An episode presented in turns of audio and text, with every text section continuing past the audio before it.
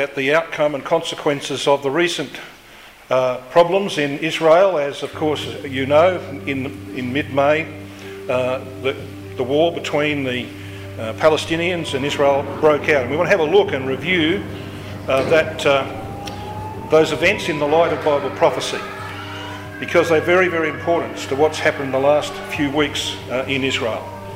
I'm going to show initially, though, a, a, a three minute or so video just to remind you of what has happened. And what we saw, of course, was Israel shooting down Iron Dome uh, the rockets that were being fired from, the, from Gaza City and the Gaza Strip. And they were using what they call the Iron Dome. 4 and 70 Now. I don't see Brother Dave Clark Smith here today, but back in 2014, in the last war of this kind, uh, he was in the southern actually with a couple of other brethren in the land of Israel, Iron Domes are and he picked up some shrapnel. deployed since then. short-range rockets capable of intercepting missiles fired from between systems are required to defend all of Israel. designed to perform in all Enemy artillery fired from within a uh, 70 kilometer radius in March is detected by the defense system's mobile tracking Israeli city of Beersheba. The missile type is identified its path is monitored. Several and others have been sent to a weapon then. management and control unit, which calculates the likely point of impact. 13 systems are required to defend all of Israel. populated or built up areas. Enemy artillery system will intercept from within a 70 kilometer radius targets are shot down in the air by the defense by one of the system's mobile tracking missile launchers, each of which contains 20 missiles. Its path is monitored, and the data sent to a weapon management and control unit, which calculates the likely point of impact. If a missile is heading towards populated or built-up areas, the system will intercept it. Incoming targets are shot down in the air by one of the system's three missile launchers, each of which contains 20 missiles. Unfortunately, of course, not all of those rockets are intercepted, and so quite a few of them landed on cities and houses uh, in Israel. And that's what you're seeing there now, some of the damage that was caused by the Palestinian rockets. And it needs to be pointed out, brothers and sisters and young people, that they fired, they say, they say around about uh, 1,000 rockets or so, but the Palestinians, Hamas, have got 10,000 rockets in reserve. So they've got a whole lot more ready to fire at Israel. And Hezbollah, to the north of Israel, have 26,000 rockets. And it's important to understand that because you see, there is no way that Israel is going to quell either Hamas or Hezbollah by war. So we want to find out how Israel's going to get their peace required by Scripture, as we just read in Ezekiel 38. So Israel gave warnings about the buildings that they were going to target uh, because they know that Hamas, of course, have set up their centres, their offices in places like schools and hospitals and government buildings where they think they're going to be untouchable by Israel. So we ask the question, what next? And I make the point again that the reason that Israel entered into a ceasefire, there's a couple of reasons. One is that the peace was brokered by Egypt, and Israel doesn't want to upset its relationship with Egypt because they've got peace with Egypt. Literally miles, and the second reason is that Israel has come to the knowledge that they will not be able to wipe out Hamas and Hezbollah. So, what are they going to do about that? What, what's the future hold? That's why we want to deal today with Ezekiel 38, verses 1 to 13. So let's just start out by giving a summary of Ezekiel 38. Now, this is a very well known chapter amongst us. Not in all parts of our brotherhood, but certainly well known amongst us. In verse 2, we have a dictator called Gog who is going to dominate the entire Eurasian continent, that is, the whole north area of Israel. And of course, the territory east and north of Israel is under Gogian control, as we're told in verses 5 and 6. A dependent Europe will fall under Gog's political control, we know from verse 6, without the need for war, by the way. And we know from verse 8 that the West Bank is to be part of Israel proper. Verses 8 to 11 tell us that Israel will be at peace internally and with near neighbours, and that in verse 12 they will be very prosperous and envied by other nations. We also know from verse 13 that Yemen, Yemen is the Sheba of verse 13, uh, and Saudi Arabia and the Gulf states, who are the Dedan of verse 13, are first to oppose the Gogian invasion. They were the first ones to put their hands up and to object to the invasion of the land of Israel.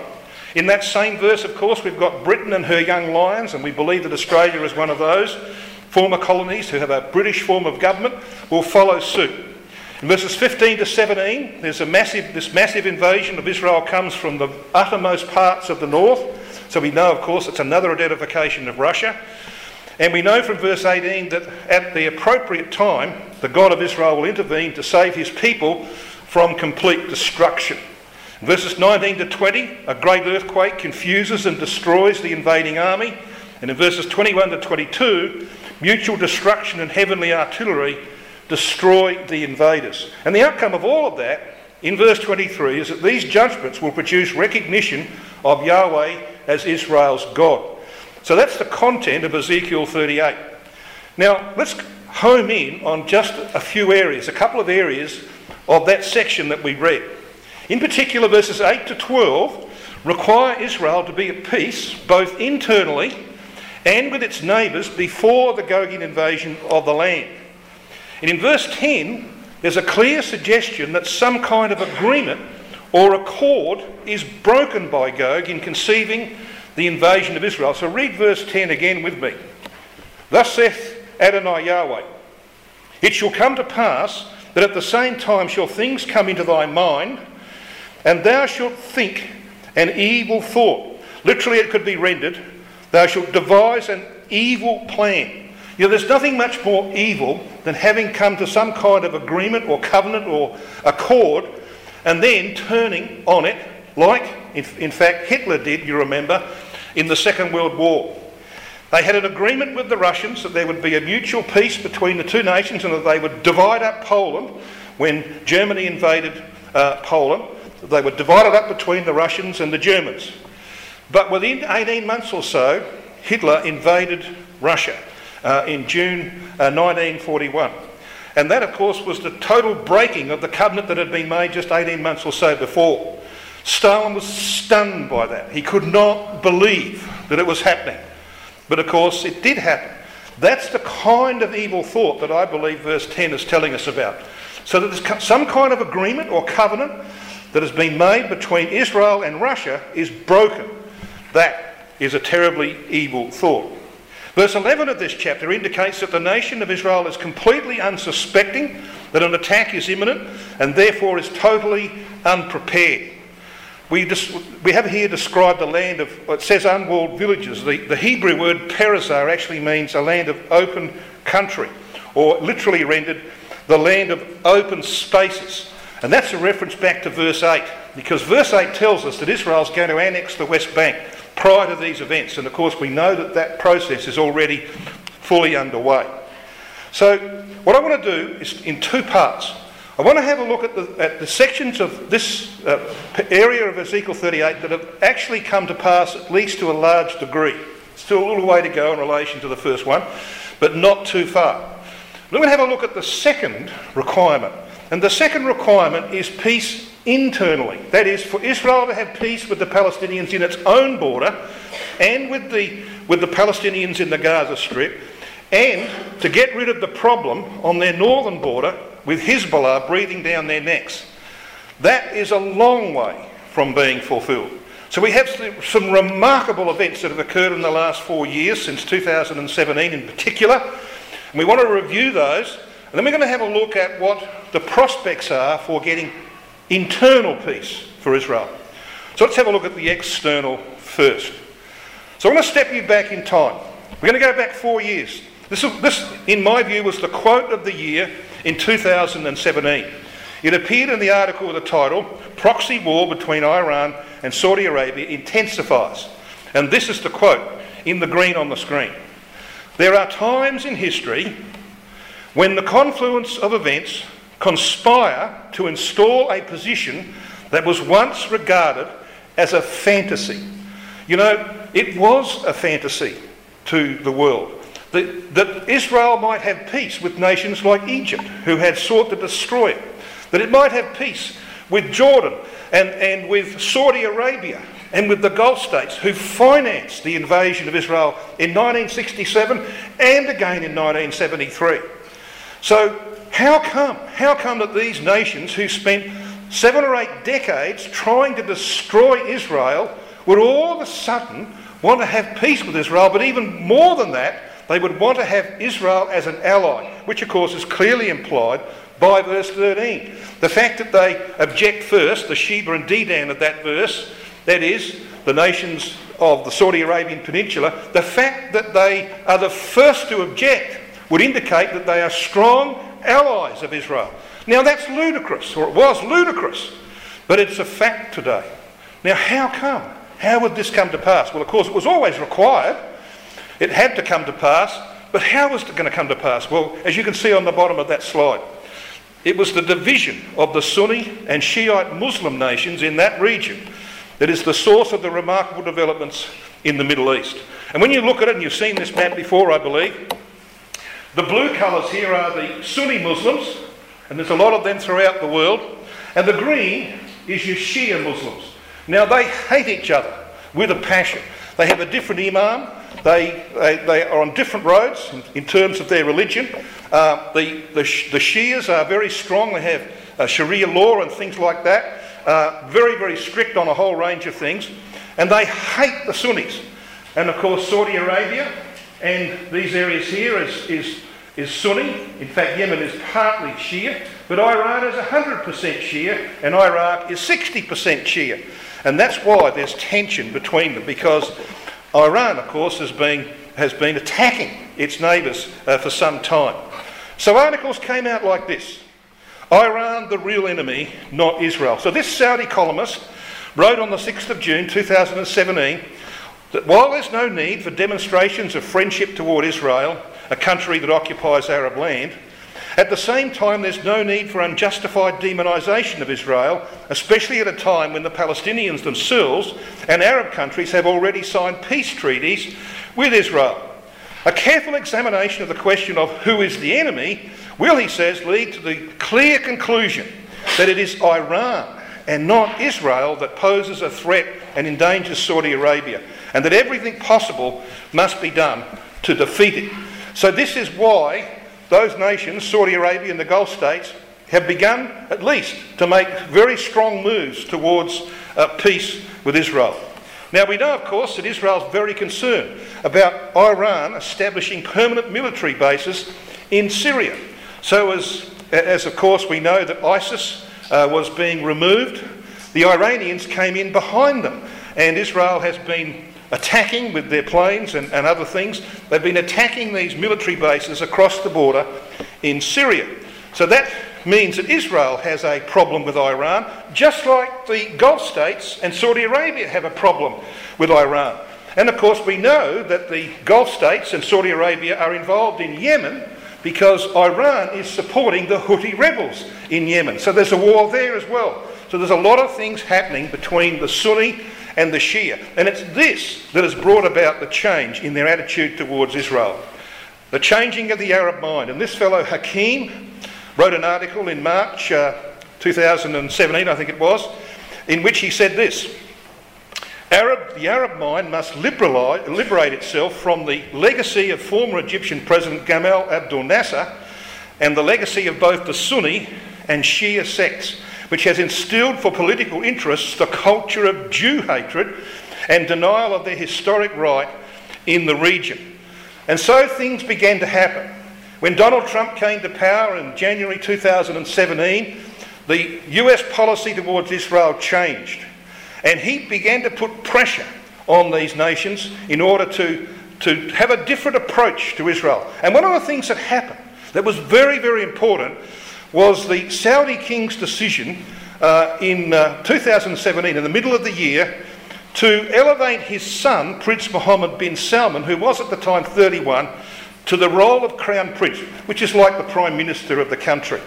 He's heir to the throne, and when his father dies, he will take that position. Now, you know this fellow because he, he unquestionably gave orders uh, to have uh, that fellow who was murdered in the Turkish, uh, in, in, Turkey, remember, uh, in the uh, Saudi Arabian uh, embassy. He was murdered and put in suitcases and carried away. You've heard of him.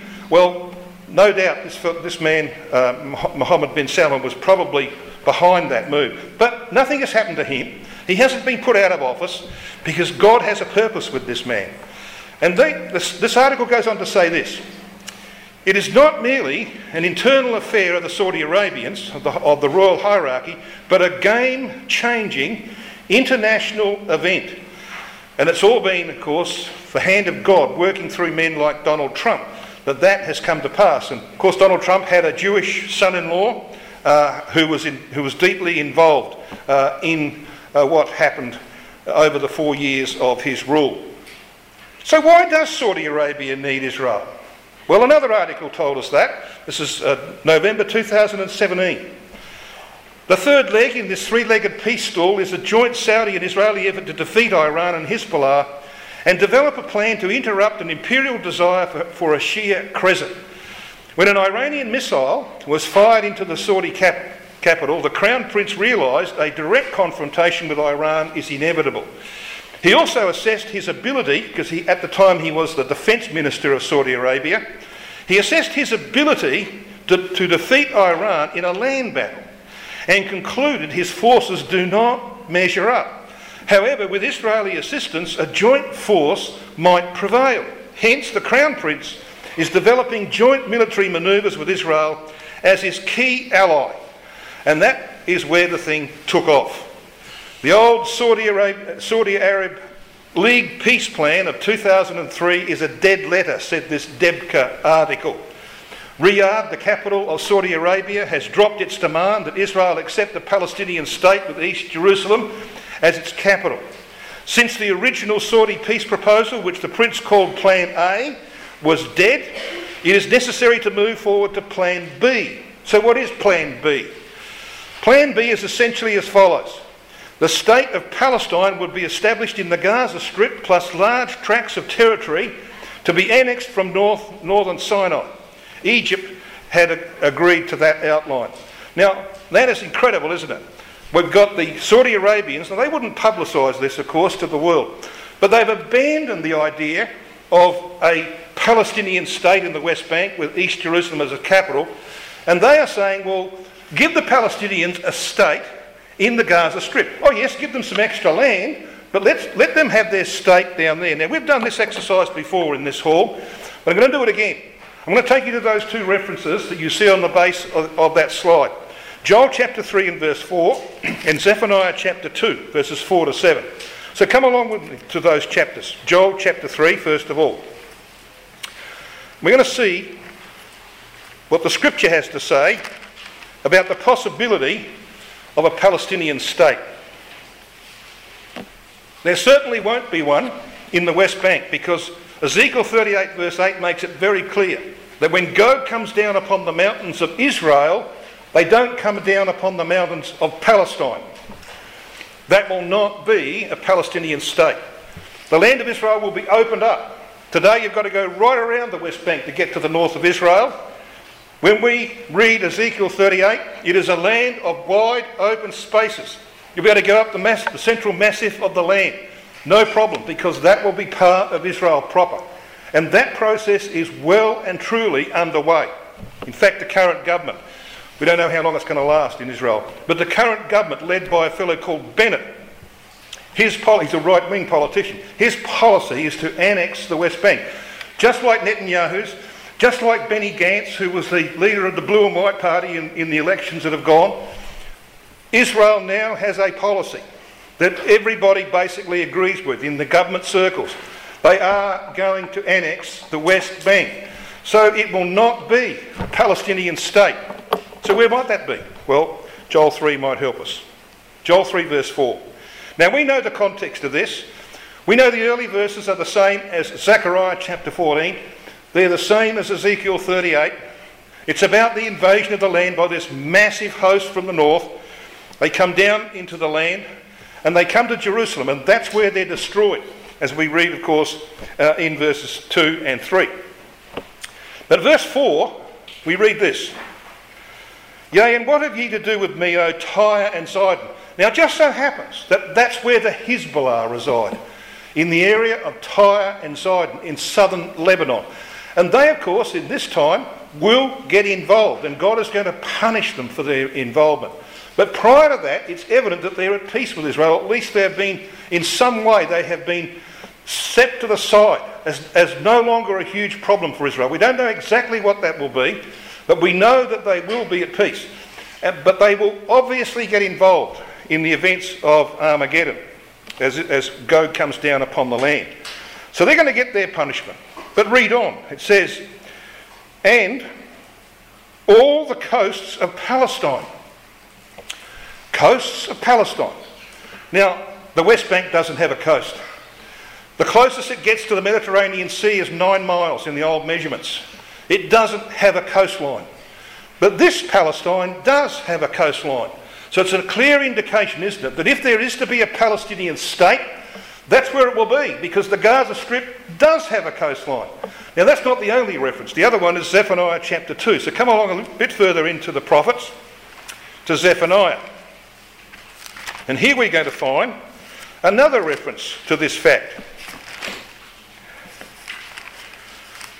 So in Zephaniah chapter 2, we're going to pick this up at verse 4, but before we come to verse 4, again you need to establish your context. Are we dealing with latter day events? Well, yes, we are. Have a look at verse 11. This is God's judgment, this is where it leads. Verse 11. Yahweh will be terrible unto them. Now, the nations that he's referring to are those who have oppressed Israel. For he will famish all the gods of the earth. Hang on. How do you famish the gods of the earth? Well, you take away their devotees. You've got no one devoted to those gods anymore. You take away all of those who worship them. Well, how do you do that? Well, you convert them to the truth. So read on. It says, And men shall worship him, every one from his place, even all the isles or coastlands of the nations.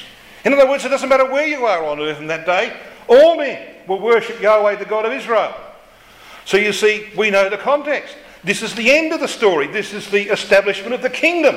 So what leads to it? Well, what leads to it is Armageddon and those events that we're very familiar with.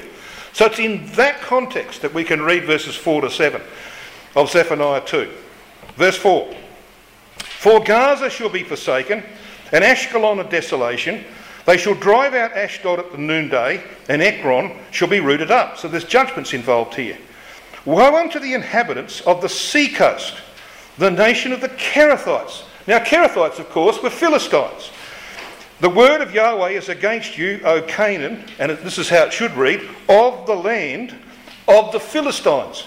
I will even destroy thee, that there shall, be no inhabitant. Why? Because the next verses will tell you that their vacated land will be taken over by the tribes of Israel. So when they're brought back to the land, they're going to take over the area that is now called Palestine. So if there is to be a Palestinian state, it will be in the Gaza Strip because this place has a coastline. We know, of course, that Philistines is the basis of the name Palestine. That's how we get Palestine. So what we have here is a clear indication of where things must head.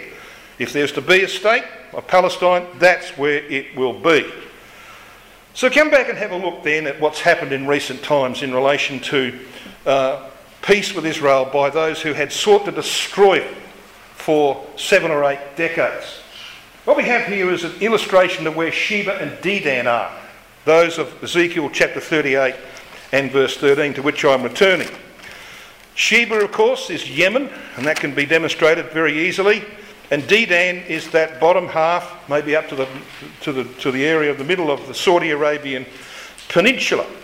And so here are your powers. Now, Oman was one of the first cabs off the rank in beginning to build some kind of relationship with Israel. So back in October 2018, we read this in the Jerusalem Post.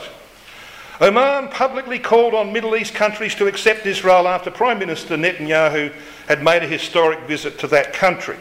And then, of course, step by step through the time of Trump's presidency, as his son in law, Jared Kushner, went out as an ambassador from the White House, things began to develop until in September last year, so it's less than 12 months ago now, we had the signing of what's called the Abraham Accord, where you have these nations, and there you've got Trump and Netanyahu and the, and the, uh, the rulers of United Arab Emirates uh, and uh, um, the other country that was involved. Now, this article pointed out how this came about. Israeli media reports that this agreement was brokered by Jared Kushner, Mossad chief Yossi Cohen, has recently retired, and others. But foremost, Sheikh Mohammed bin Zayed, ruler of the UAE, has boldly led the Middle East into what will not just realign the region's geopolitics, but quite likely those of the whole world. Now, they don't even know what they're saying, really, do they? We know that what's happening here is going to ultimately realign everything in this world because it will introduce ultimately the kingdom of God. As per the agreements, the UAE and Bahrain will establish embassies, exchange ambassadors, cooperate and work together with Israel across a range of sectors, including tourism, trade, healthcare, and security. So prophecy requires Sheba, that is Yemen, and there are things happening there, and Dedan, Saudi Arabia, that is just part of Dedan, Oman and the Gulf states to be supportive allies of Israel at the time of the Gogi invasion. So Netanyahu knew how important this was. And this particular article in the Hindu newspaper in September 2020 made that point. Netanyahu described the accord as a pivot of history, heralding a new dawn. And then he said this You have heard from the president, meaning Trump, that he has already lined up more and more countries. This was unimaginable a few years ago, and he's quite right. But with resolve, determination, a fresh look at the way peace is done, this is being achieved. He left out one thing, of course. He left out the fact that God was involved in this, that the hand of the angels was involved in this, in order to fulfill Bible prophecy. But that's their problem. They don't see God as being the one who will ultimately redeem them.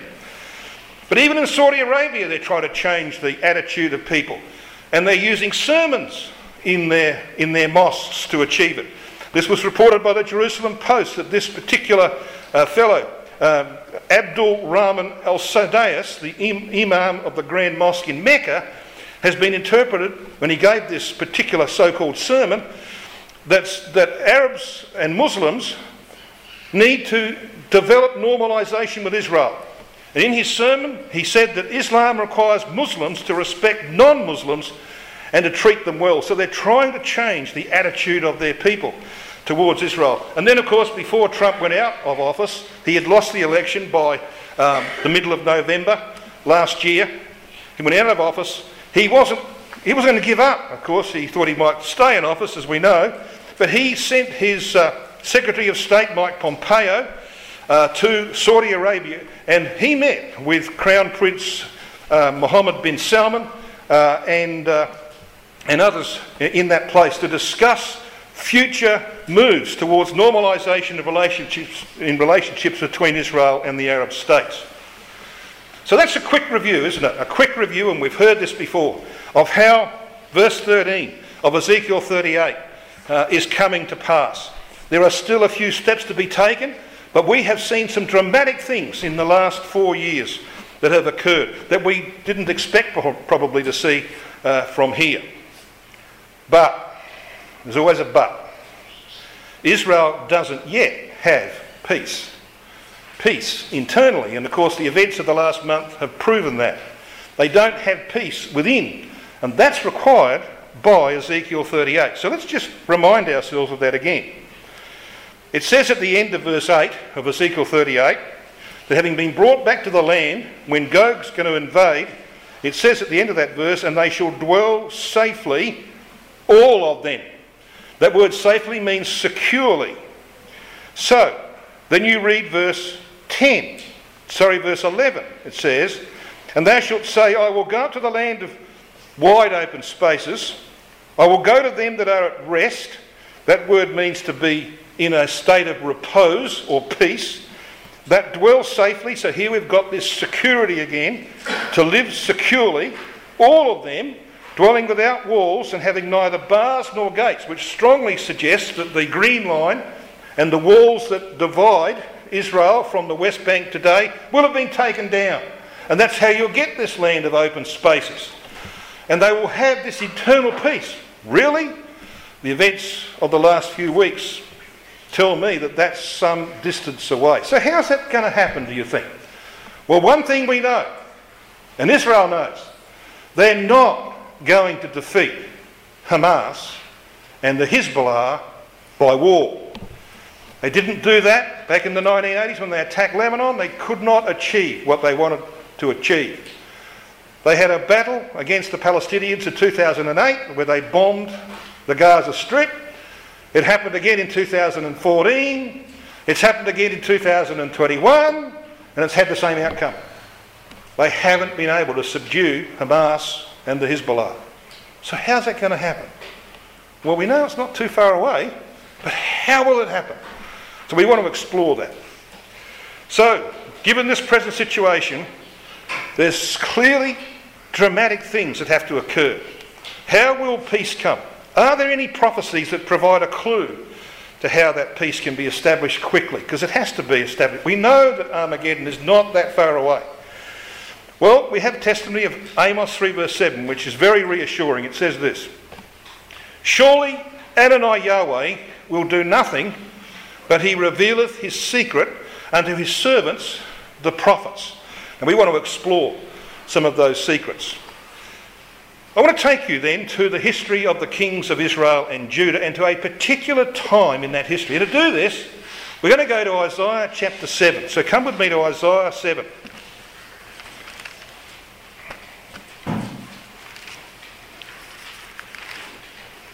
Now, what you can see on the wall is the history of the kings and prophets of Israel and Judah. Pretty well known chart, this one. And you see the yellow line of the kingdom of Israel in the north, and they came to an end the, in the sixth year of Hezekiah, king of Judah. All right? Well, Hezekiah's father was the worst king of Judah. His name was Ahaz. You know, the scripture, it's almost like God is exasperated with this man. He writes in Chronicles, This is that king Ahaz. That how, that's how bad this man was. He was totally faithless. He had not a skerrick of faith in Yahweh, Israel's God. And that's proven as you come to Isaiah chapter 7. So let's have a look at what, what happens here in verses 1 and 2 of Isaiah 7. And it came to pass in the days of Ahaz, the son of Jotham, the son of Uzziah, king of Judah, that Rezin, the king of Syria, and Pekah, the son of Remaliah, king of Israel, went up toward Jerusalem to war against it, but could not prevail against it. And it was told the house of David, saying, Syria is confederate with Ephraim.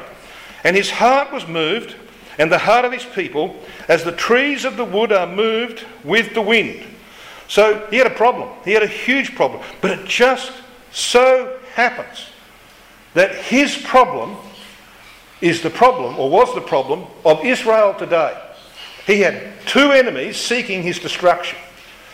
One of them was Syria, which of course is the case with Israel today, and the other one was those who now inhabit the area of northern Israel, because the area of southern Lebanon was once the territory of Israel. In our readings recently, we've just read when the territory was divided up that Sidon was part of one of the tribes of Israel. Well, it's part of Lebanon today. So where the Hezbollah are is what was once northern Israel. So the enemies are in the same place, exactly the same place.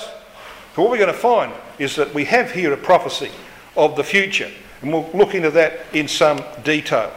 When you look further into Isaiah chapter 7, from verses 3 to 11, Yahweh seeks to help Ahaz and he offers him a sign. He says, Ask of me a sign. I'll give you a sign that I will save you from these enemies. There's no way I'm going to let them overthrow the throne of David. So I will help you. Look what Ahaz does. He, he doesn't want that sign. He said, uh, verse 12, but Ahaz said, I will not ask, neither will I tempt Yahweh. And he said, Hear ye now, O house of David, is it a small thing for you to weary men? But will ye also weary my God also? And so God gives him a sign, of course, which we know well the sign of the coming Messiah. Well, here we've got our history. So here you've got Rezin, the king of the nation of Syria. You've got Pekah, the son of Remaliah. Here they are, they want to overthrow Ahaz, the king of Judah. So this is very, very important in relation to prophecy.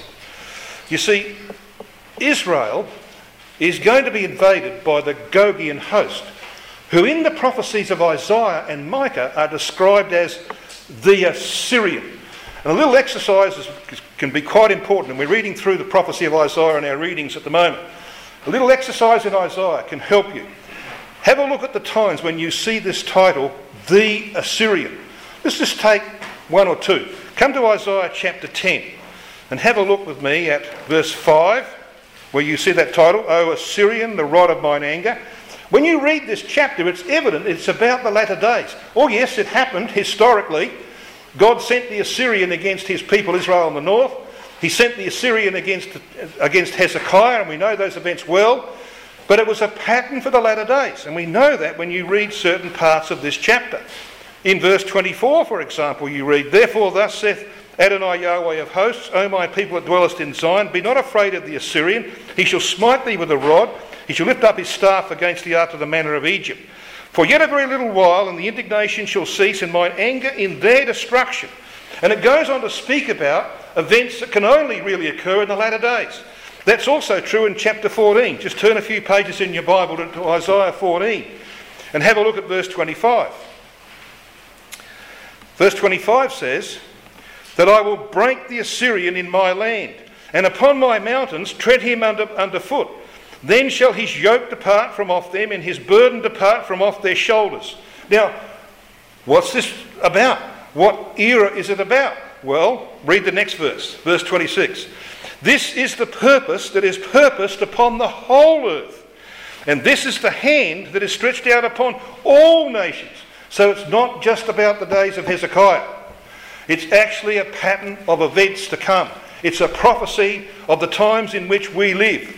It's based, of course, on the invasion of Judah in the days of Hezekiah, but that is a type, as we know, of Armageddon. And as you sweep through this prophecy, you can go to chapter 30 and verse 31, 31 verse 8, uh, Micah chapter 5 verses 5 and 6, and you will see that the Assyrian is the title given to Gog in the latter days, in the prophecies of Isaiah and Micah. And the Assyrian army, of course, was destroyed outside the walls of Jerusalem, as will the host of Gog. And faithless Ahaz is the type of modern Israel, who made the first pact with the Assyrians. And that's recorded for us in 2 Kings chapter 16. So come to 2 Kings and have a look and see what they did in the times of Ahaz, the king of Judah. 2 Kings chapter 16. We read in verses 7 to 9. If you go back to verse 5, you'll see that you've got Rezin, the king of Syria, and Pekah, the son of Remaliah, who are going to invade the land of Judah. So what does he do? In verse 7. So Ahaz sent messengers to Tiglath-Pileser, king of Assyria, saying, I am thy servant and thy son. Really? Come up and save me out of the hand of the king of Syria and out of the hand of the king of Israel, which rise up against me. And Ahaz took the silver and the gold that was found in the house of Yahweh and in the treasures in the treasures of the king's house and sent it for a present to the king of Assyria. He's going to buy him off. And in verse 9, and the king of Assyria hearkened unto him, for the king of Assyria went up against Damascus and took it, and carried the people of it captive to Kir, and he slew Rezin. Yes, and history records that when the Assyrians came to Damascus, they killed Rezin. And Damascus lay in ruins for 40 years. That's how long it was, it was uh, subdued. So they were subdued in, the, in around about 720 BC under Tiglath-Pileser. Taken and destroyed and lay in ruins for 40 years. Damascus today is half in ruins. And it won't be long. If I was President Assad of Syria, I would resign and find a place, a safe place somewhere else in the rest of the world. Because you see, if the pattern follows, Rezin was slaughtered by the Assyrians. So his future doesn't look very bright. If that is a pattern of history that is, that is actually prophecy, I don't think he's very secure. Damascus is already half in ruins and it will eventually be fully in ruins. They were taken away into captivity like the northern kingdom of Israel. The prophecy was fulfilled, we know, from Isaiah chapter 17 and verse 1. Just a few pages on in Isaiah, you read in verse 1. The burden of Damascus. Behold, Damascus is taken away from being a city, and it shall be a ruinous heap, as it was indeed for 40 years. And the kingdom of Syria remained a province of Assyria till the capture of Nineveh by the Medes in 625 BC when it fell under the conquerors. The destiny of Damascus is clear. We've just read that passage out of 2 Kings chapter 16 and verse 9. And we've just read Isaiah 17, verse 1, that that place is going to be decimated by the Assyrians. And of course, we know that Russia is installed deeply in Syria and it's going nowhere. And they are becoming tired of Assad. You could read reports of how the Russians are becoming very agitated with Assad. He's making demands that they're not intending to, uh, to give. And so the day will come when he will be, I, I believe, removed. So, if Ahaz made a covenant with the Assyrians of the past, and we know that these events are a type, what does that mean? Well, it means that Israel will make a covenant with the latter day Assyrians, with the Russians. So, how far do you think this has advanced? How far have they gone down that road? We want to deal with that now. So, what would a covenant between Russia and Israel achieve? Well, Russian control of Syria removes the last enemy among the nations surrounding Israel. They're at peace with all the others. Russian domination of Iran would end the nuclear threat to Israel. Now, that would be a bonus, wouldn't it? Any agreement would include Russian approval for Israel to, to eliminate Iranian backed Hezbollah in southern Lebanon, or at least quieten them. We know that Israel will annex the West Bank, ancient Samaria, in fulfillment of Ezekiel 38, verse 8. The Gaza Strip would become the homeland of the Palestinians, as we've seen in Joel and in Zephaniah. And we know from Ezekiel 38, verse 8, that that is required because you see, Gog comes against the mountains of Israel. And the mountains of Israel, of course, 90% of them are in the West Bank. This red line, which of course they call a green line, that is the Gaza, the, the, sorry, the West Bank. Gaza Strip's over here. This area, 90% of that is the mountains of Israel. So we know that that's going to be annexed by Israel before Armageddon. So is there any evidence that Russia and Israel are moving towards some kind of agreement that secures peace for Israel both internally and with its neighbours? Well, yes, there is.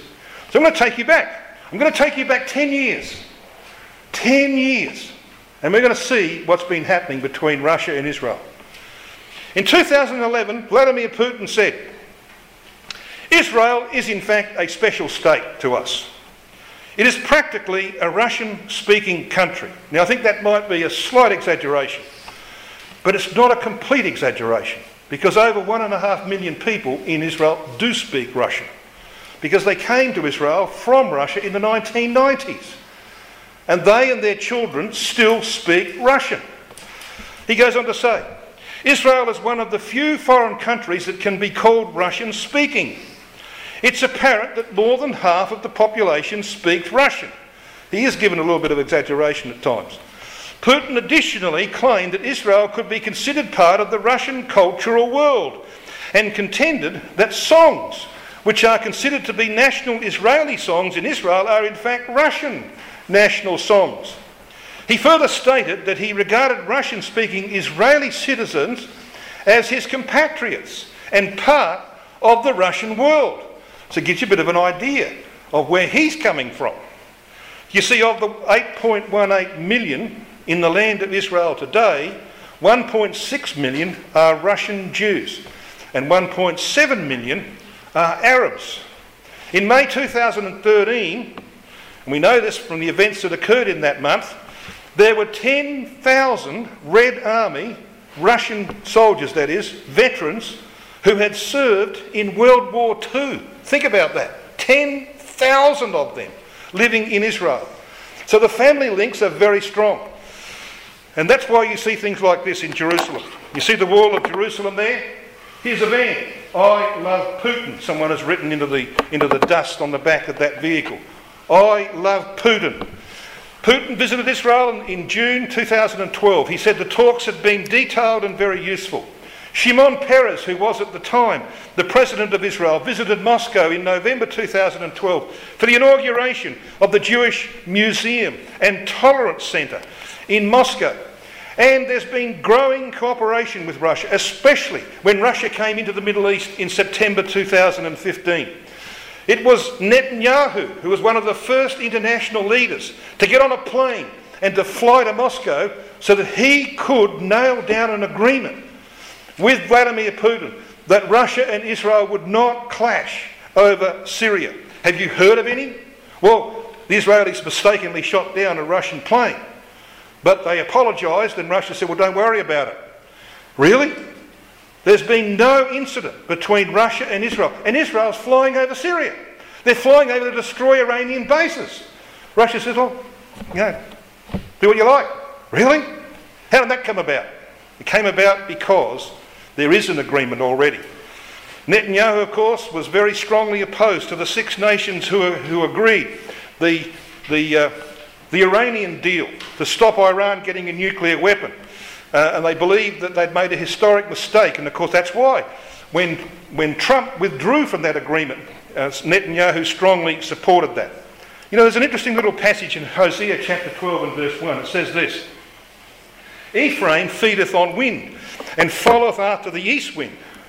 He daily increaseth lies and desolation, and they do make a covenant with the Assyrians, and oil is carried into Egypt. So there is clear proof that this is happening. So here's Wikipedia on Israeli Russian ties. In October 2015, Israel and Russia held meetings to coordinate over Syria and to avoid accidentally clashing or scrambling each other's communications while operating over the country. In March 2016, Putin said the relations with Israel were special and based on friendship, mutual understanding, and the long common history. Putin stated Russia and Israel have, a, have developed a special relationship. 1.5 million Israeli citizens come from the former Soviet Union. They speak the Russian language, are the bearers of Russian culture, Russian mentality. They maintain relations with their relatives and friends in Russia, and this makes the interstate relations very special. Now, this is something, of course, that is not widely known. But it's there on the internet, in Wikipedia, recording all of the things that have happened. We know that this is happening. This is a Debka report from the 10th of June 2016. Russian President Vladimir Putin and Israeli Prime Minister Benjamin Netanyahu decided at their 7th of June meeting in Moscow to deepen the military ties. Notice that, to deepen the military ties between the Russian and Israeli armed forces. This historic decision spells the end of the IDF's unique relationship with the US, this article stated. In fact, on September, uh, 6th of September 2010, Russia and Israel signed a five year military agreement, and that's why they met in, in 2016. They were re signing it. They were going on another five year agreement between Russia and Israel on military matters. And the Russian leader tried to convince Netanyahu at the time by saying that the presence of the Russian Navy and Air Force in the area of the Middle East, right up against Israel's border, would guarantee that no Arab or Muslim military force, such as those of Iran, Syria, and Hezbollah, would attack Israel's gas fields. So they are, they are edging closer to Russia. The Syrian crisis, of course, has brought Russia to Israel's northern doorstep. And Netanyahu said in October 2015 Israel is aware of the fact that it has a Russian border now. Israel is a small, strong country, Netanyahu said, and it needs to make sure it doesn't enter any unnecessary conflicts. So threatened, and with its relationship with the Obama administration at that time in tatters, and Russia at its borders, Israel has been forced to consider its future allies in the region. And it seems as though they realise that Russia is their only hope. We get articles like this now. Why Russia may be a smart business partner for Israel. This is February the 23rd, 2016. Israeli leaders, though, embrace a realpolitik view regarding their national security. And Netanyahu prefers to handle Israel's security concerns regarding Russia's presence in Syria, especially Israel's red line on the transfer of advanced arms to Hezbollah by Iran or Syria, via military coordination and a search for common interests. In that context, Inviting Russian participation in Israel's gas industry would offer the Israelis tremendous leverage in pushing Putin to prioritise core Israeli security interests in the region. So, sum that up in layman's terms, simple terms. What that's telling us is this that Israel is beginning to think this way. Now, they refused the 2016 offer, but they're going to be forced eventually to do this. They are saying that if we bring Russia in on our side, if we got an agreement and they come into this area, Hezbollah is not going to fire rockets at us. Hamas is not going to fire rockets at us. Because if they fire rockets at us, they're going to hit Russians. And then Russia's going to respond. So Russia will be our protector. Exactly what Ahaz did. That's exactly what he did.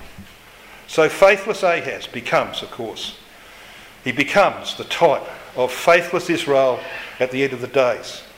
So allowing Gazprom a role in Israel's energy industry could play a direct role in securing the safety and security of Israel's offshore gas exploration infrastructure and of the nation itself.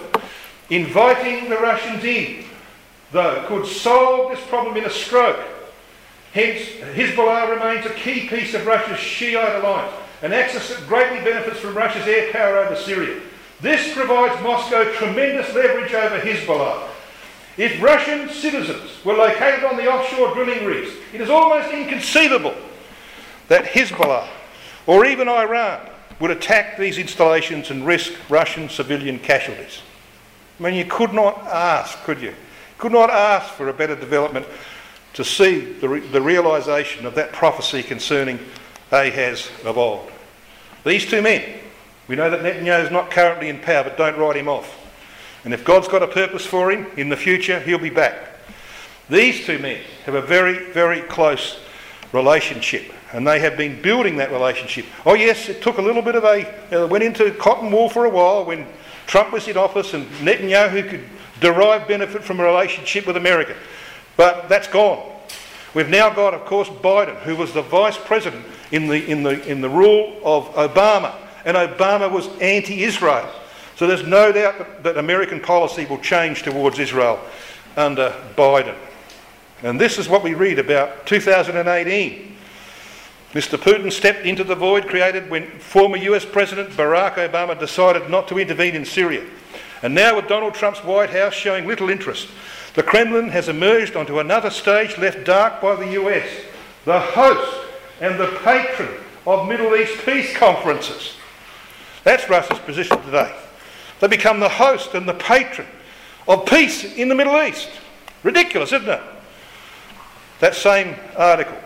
With America focused on its domestic problems, and they got a lot of them, and with Mr. Trump's confrontationalism costing his country friends abroad, Moscow sees an opening for itself to play power broker in the broader Middle East and beyond. And we know that Netanyahu has fallen victim to that. So we've got evidence, clear evidence. And of course, this is their latest commitment. Russia's renewed commitment from 2016. Russia called on Israel Monday to let it know about threats to its security from Syria, to allow Russia to defuse the situation instead of using Syria as a battlefield, Russia's Sputnik News reported. Russia's foreign minister, this is the guy Lavrov, said his country doesn't want Syria used as a platform for the Iranian Israeli strife. Russia tells Israel, stop bombing Iran targets in Syria. We'll take care of it. Yeah, just like the Assyrians of old. So we know, we know that that prophecy will be fulfilled. That article went on to say this Russia had previously told Israel that they are willing to intervene on Israel's behalf rather than have Israel strike at Iranian military targets in Syria. If Israel is really forced to respond to threats to Israeli security coming from the Syrian territory, we have told our Israeli colleagues many times if you see such threats, please give us the information. In other words, they're saying, we will be your protector. And then we read this about what Lavrov said. So, our dear Israeli colleagues, really, give me a break.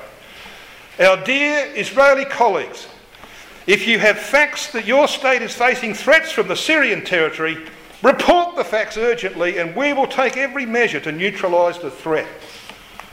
So, a decade of stealthy preparation makes an alliance between Russia and Israel likely very soon as the US turns its attention elsewhere. Yes, peace is coming for Israel internally as well as externally. But it'll be through some very painful experiences along the way. But it's pretty obvious where it's going to come from. It's going to come from Israel doing what, an, what Ahaz did, making an alliance, coming to some kind of agreement with the latter day Assyrian. And the latter day Assyrian, in due time, will think an evil thought and they will come down into the land of Israel. And Israel will be totally unprepared for that. We aren't very far away, brothers and sisters, from the culmination of these things.